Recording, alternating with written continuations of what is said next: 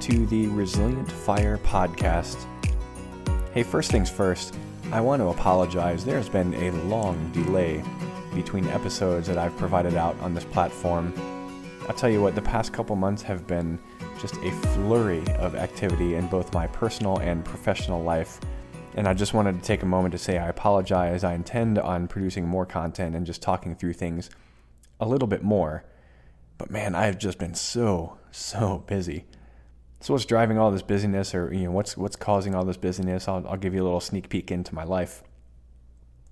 The first thing is that uh, my wife is currently pregnant, which is such a blessing. This will be our fourth child in my house, which already seems to be so active as it is. so between trying to keep the current kids on task and you know going to school and activities or you know getting to medical appointments, it's just been another one of those things that yes, it's a blessing 100%, but we also have a lot of things that we're trying to do in order to get ready for baby number 4.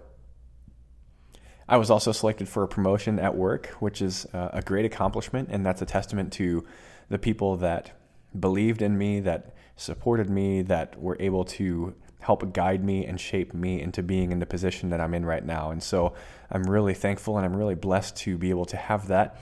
But with that promotion comes a new job. And so my family and I were preparing to move this summer uh, from where we are into that new job. And so that just makes life a little bit crazy.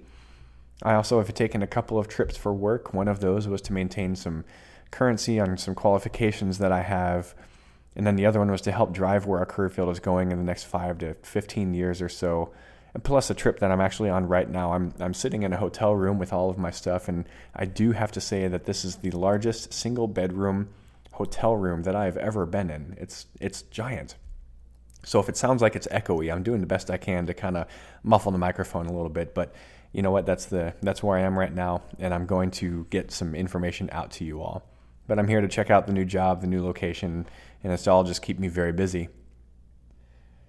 Additionally, I have accepted and, and humbly accepted an opportunity to co host uh, another podcast. That podcast is called the Legacy Dads Podcast. One of the former hosts, named Lance, is moving on to other activities to use the skills and abilities that he has been given in order to reach others uh, throughout the world. So, being an empty nester, he has a lot more freedom to be able to do those things so he and Dante, uh, the co- the original host of that podcast, asked if I would be interested in joining in on that podcast, and it's truly humbling when I think about the God working in the details. Uh, this was one of those podcasts that I reached out to and that I found in a time when I really needed to get myself oriented in the right direction when it came to being a good husband and a good father. So you can find that one if you're interested. It's called the Legacy Dads Podcast. It's all over the place on all the normal platforms. Uh, and yes, just uh, you know, I will keep this one going. I will keep Resilient Fire going because this is my project. This is something that I enjoy. And then finally, as if traveling for work wasn't enough, I had a couple of other opportunities to travel, and these two trips were actually very much focused on ministry and uh, and and just focusing on God's word. And I'm going to detail those a little bit later because I think it's important to talk about those things and, and I guess kind of promote them. But the point of the, all of this is is just this. Look, we all have journeys. I have been it seems like I've been on a journey every other week since about the middle of March. And when I think about, you know, when we're out in the woods, sometimes when you're out hiking, when you're on your journey, there's a path to take. And that's super helpful. And other times there's no path and you're making your own. And so there are critical tools that you should carry and there's skills that you should know in order how to navigate successfully. If you've read any of the New Testament outside of the Gospels of Matthew, Mark, Luke, and John, I would be willing to bet that some of what you read was written by a man named Paul. Paul is the author of 13 books of the Bible in the New Testament, from Romans through Philemon. Some of his famous verses include Love is patient, love is kind. It does not envy, it does not boast, it is not proud, it does not dishonor others, it is not self seeking. It is not easily angered. It keeps no record of wrongs. Love does not delight in evil, but rejoices with truth. It always protects. It always trusts. It always hopes, always perseveres. Love never fails. If you've ever been to a wedding, maybe in the past 15 or 20 years, or, or even more so than that, you've probably heard that verse spoken at some wedding. Another thing that Paul wrote was, I know what it is to be in need, and I know what it is to have plenty. I have learned the secret of being content in any and every situation, whether well fed or hungry, whether living in plenty or in want. I can do all this through him who gives me strength. A lot of people rely on Philippians 4:13. We walk by faith and not by sight. That was written to the church in Corinth. And then this is one of my favorites. Do not be misled. Bad company corrupts good character. That was in one of his other letters to Corinth. That was from uh, 1 Corinthians chapter 15 verse 33. He has so many other little nuggets of wisdom that people have relied on. But what's interesting about Paul, however, is not only that he was the author of 13 books of the Bible. What I find even more interesting is who he was before he met Jesus and then what he did after he met Jesus. In the book of Acts, we hear about Paul telling King Agrippa the following words He says, I too was convinced that I ought to do all that was possible to oppose the name of Jesus of Nazareth. And that is just what I did in Jerusalem. On the authority of the chief priests, I put many of the Lord's people in prison. And when they were put to death, I cast my vote against them. Many a time I went from one synagogue to another to have them punished, and I tried to force them to blaspheme. I was so obsessed with persecuting them that I even hunted them down in foreign cities. That's in Acts 26. But then Paul, who actually at the time was called Saul by his Greek name, had a day when he met Jesus. He says, On one of those journeys, I was going to Damascus with the authority and commission of the chief priests. About noon, King Agrippa, who he's still talking to, as I was on the road, I saw a light from heaven, brighter than the sun, blazing around me and my companions. We all fell to the ground, and I heard a voice saying to me in Aramaic, Saul, Saul, why do you persecute me? It is hard for you to kick against the goads. Then I asked, Who are you, Lord? I am Jesus, whom you are persecuting. The story goes on from there. Paul was actually sent on his mission after he had his transformational moment in his life. He says, I am sending you to them, or correction, Jesus says, I am sending you to them to open their eyes and turn them from darkness to light. And then Paul finishes up and says to King Agrippa, I was not disobedient to the vision from heaven, first to those in Damascus, then to those in Jerusalem, and in all Judea, and then to the Gentiles, and so on and so on. So, what's the point? Paul was given a chance after his life was turned around, and he turned to Jesus. And then he went on his journey. When you look in the book of Acts, there are three summaries of some of his missionary journeys. The first one took him from Antioch to Cyprus to Pamphylia, which is in modern day Turkey, to Phrygia and Iconium, which is also in Turkey, to Lycaonia, and then back to Antioch. And then on a second journey, he went from Lycaonia to Phrygia to Galatia to Asia to Macedonia to Achaia, and then to Jerusalem. And then finally, he went from Antioch to Phrygia and Galatia to Asia, back to Macedonia, and to Greece, then back to Asia, and then ultimately ended up in Jerusalem. Now, if you look at a map, all of these places are spread so far apart, and the only way to get to them is by either boat or by walking over land. Now, I'm no expert in maritime navigation, but I'm almost certain that mariners at some time have used celestial aids in their navigation. That's one of the tools that they have in their tool belt in order to get from one place to another. Now, I'm also no expert on the history of technology, but when Paul was traveling and journeying on, on land, I don't think he had a GPS to guide him. Perhaps they had compasses and maps, but the fact is that they didn't just have those items that were stowed away in their in their packs if they had bags that they carried with them. They had them and then they learned how to actually use them so they could effectively travel. They had learned how to look at the stars and say, "Yep, this is north or this is west."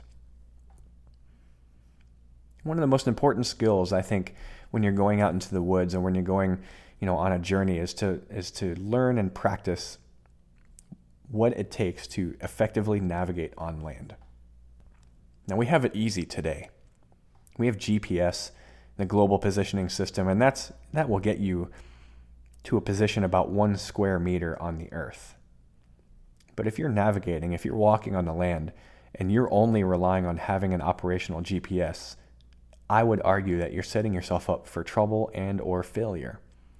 The ability to use a map and a compass to determine your location and to be able to navigate from one point to another is absolutely critical. There are a lot of factors to take into account. Do you know what the magnetic declination is in the area that you're working? Do you know how to account for it when you're trying to develop some sort of a heading? Do you know how to set up your compass to travel on a specific heading? If you want to follow a 070 heading, do you know how to do that on your compass? When you look at a map, do you know what all the symbols and contour lines indicate? Are you going to be crossing roads or is it a river? Is it a creek or is it a Jeep trail? Are there power lines you're going to see along your route of travel? Are you going to be going uphill or downhill? Are you following a ridge line or summiting a peak? All of these things are critical when it comes to navigating and traveling around. As I mentioned earlier in the podcast, I've been doing a lot of traveling lately, and some of it has been for work, which has been required, but two trips in particular have more or less been a missionary sort of focus. In April, I was able to link up with a program called One Life at the campus of Southern Wesleyan University in Central, that's the name of the town, South Carolina. Now, this was not my first interaction with One Life SWU. Back in the fall, I was able to join them in West Virginia as they hiked along a trail, did some basic camping, and ended up rafting the world class rapids of the New River Gorge. It was an epic trip where I was able to teach them some basic survival skills, and I think they taught me even more. They taught me what it looks like to be an 18 to 20 year old adult who wants to deepen his or her relationship with God.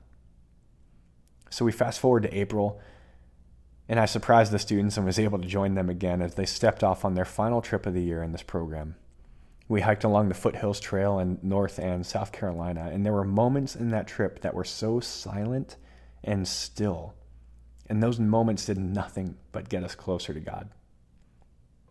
One Life is a Christian gap year program, and you can actually find out more information about them at onelifepath.org. I will put their uh, link in the show notes.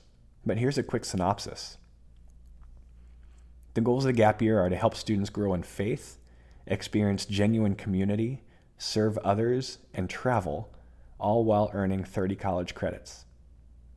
Now, it does cost money. It's just like any other college sort of, uh, you know, you're going to your freshman year of college. But I'll tell you what, 91% of the students receive some sort of scholarship support to be in the program. And that's really, really helpful. It's run out of four locations the Black Rock Retreat in Lancaster, Pennsylvania.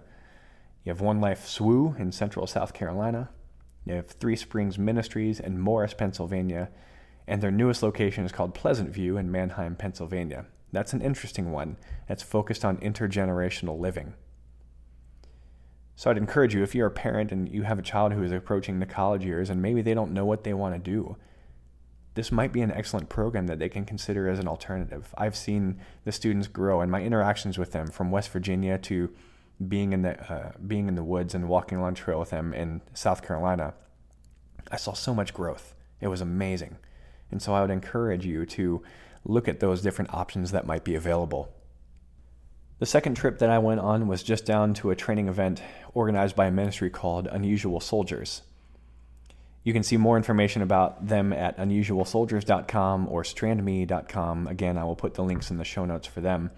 But the mission of Unusual Soldiers is to awaken and train unusual soldiers to lovingly engage the dark, dangerous, despised, and distant corners of the world. This ministry was started by a guy named Caleb Bislow, who himself has spent time spreading the gospel in some of the most hostile places on the planet. He's got a book called Dangerous, which I highly recommend reading if you want to learn more. Some of the traits that they're looking for in an unusual soldier include humility and passion and vision and courage. And he helps develop those traits in four training courses uh, and, and people who feel called to be missionaries in those challenging locations. One is called Stretcher. It kind of gets to the core of what it is to be an unusual soldier, and maybe even more importantly, what it is not. Stranded is kind of focused on survival skills. Shrewd is very much focused on security, and then Slingshot is focused on developing a strategy. So when I look back at both of these opportunities, when I was helping One Life and when I was helping uh, Caleb with this uh, with this other ministry event, Unusual Soldiers, they both provided me an opportunity uh, and a chance to grow in my own faith, and for that I'm I'm truly thankful. But how can I tie all of this together? Well, when you think about it, Paul absolutely have a coming to Jesus moment, right? In that instant, he was forever changed, and he took what he was given and he traveled all over the place in order to spread that good news. Now, most Christians probably have some sort of a, you know, quote unquote coming to Jesus story as well. And what's funny is this past Sunday, as, as we were sitting in church, we talked about those stories and how important they are in helping to share our faith with other people. Now, some people have the story that's kind of like Paul, where it's, you know, it's like an instant change but some others are maybe more of an incubation sort of process. It maybe it just takes a little bit while or a little while to just happen. But either way, after we have had that change happen, it's important for us to use the tools that we have been given in order to continue to advance the kingdom. When you're traveling in the wilderness, you have tools that you use to keep you on your journey, to keep going on the right path. You have the map, you have the compass, you have the GPS, and if you lose all of those things, my goodness, you have the stars and the heavens above you. They keep you on your journey, allowing you to reach your goals, whatever your goal might be. When you look at your faith, you have tools that you have been given. And one of those tools is being able to journey and, and just to help spread the gospel, spread the good news, and talk about the goodness that happens when you make the choice and when you allow God to be the focus of your life. Look, the bottom line is this we all have a journey that we're navigating through. And whether that journey is taking you across town or across the world, look at the tools that you have available. Look at the tools that you've been given. Look at the tools and the skills that you have acquired. Use them to be resilient and to spread the light in others' worlds of darkness. Go do those things and keep the fire burning.